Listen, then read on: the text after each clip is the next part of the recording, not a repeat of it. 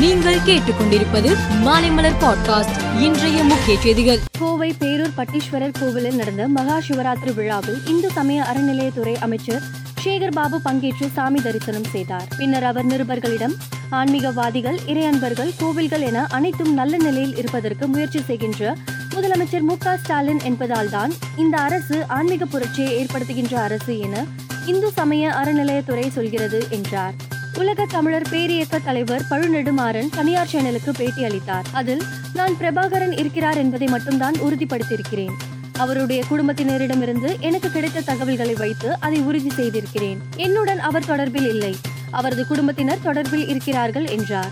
மாமல்லபுரம் அடுத்த திருவிடுந்தை கிழக்கு கடற்கரை சாலை கடற்கரையில் இருந்து இன்று காலை எட்டு பதினைந்து மணிக்கு APJ Abdul Kalam international foundation சார்பில் இந்தியாவின் முதல் ஹைபிரிட் ராக்கெட் நூத்தி ஐம்பது சிறிய ரக செயற்கைக்கோள்களுடன் வெற்றிகரமாக விண்ணில் ஏவப்பட்டது. லடாக் பாராளுமன்ற தொகுதி எம்பி ஜம்யாங் ஷெரிங் தனது ட்விட்டர் பக்கத்தில் பிரதமர் மோடிக்கு நன்றி தெரிவிக்கும் விதத்தில் பதிவு ஒன்றை வெளியிட்டார். ஜம்யாங் ஷெரிங் எம்பியின் இந்த ட்விட்டரை இணைத்து பிரதமர் மோடி ட்விட்டரில் கூறும்போது லடாக் மக்களின் வாழ்க்கையை எளிமையாக்க அனைத்து முயற்சிகளும் மேற்கொள்ளப்படும் என்று பதிவிட்டுள்ளார். அமெரிக்கா தென்கொரியாவிற்கு எச்சரிக்கை விடுக்கும் வகையில் வடகொரியா கண்டம் விட்டு கண்டம் பாயும் ஏவுகணை சோதனையை நடத்தியுள்ளது.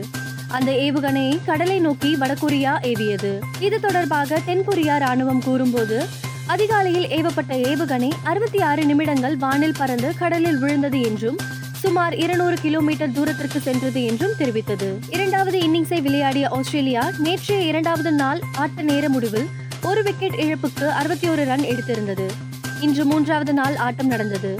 அறுபத்தி இரண்டு ரன்கள் முன்னிலை கைவசம் ஒன்பது விக்கெட் என்ற நிலையில் ஆஸ்திரேலியா தொடர்ந்து இரண்டாவது இன்னிங்ஸை ஆடியது. பின்னர் ஆஸ்திரேலியா அணி முப்பத்தி ஓரு புள்ளி ஒரு ஓவர்களில் நூற்றி பதிமூணு ரன்னில் சுருண்டது. இதனால் இந்தியாவுக்கு நூற்றி பதினைந்து ரன் இலக்காக இருந்தது. இந்திய அணி நூற்றி பதினைந்து ரன் எடுத்து ஆஸ்திரேலியா அணியை வீழ்த்தியது. ஆறு விக்கெட் வித்தியாசத்தில் இந்திய அணி வெற்றி பெற்றுள்ளது. நான்கு போட்டிகள் கொண்ட தொடரில் இந்திய அணி இரண்டுக்கு பூஜ்ஜியம் என்ற கணக்கில் முன்னிலையில் உள்ளது. மேலும் செய்திகளுக்கு மாலைமலர் பாட்காஸ்டை பாருங்கள்.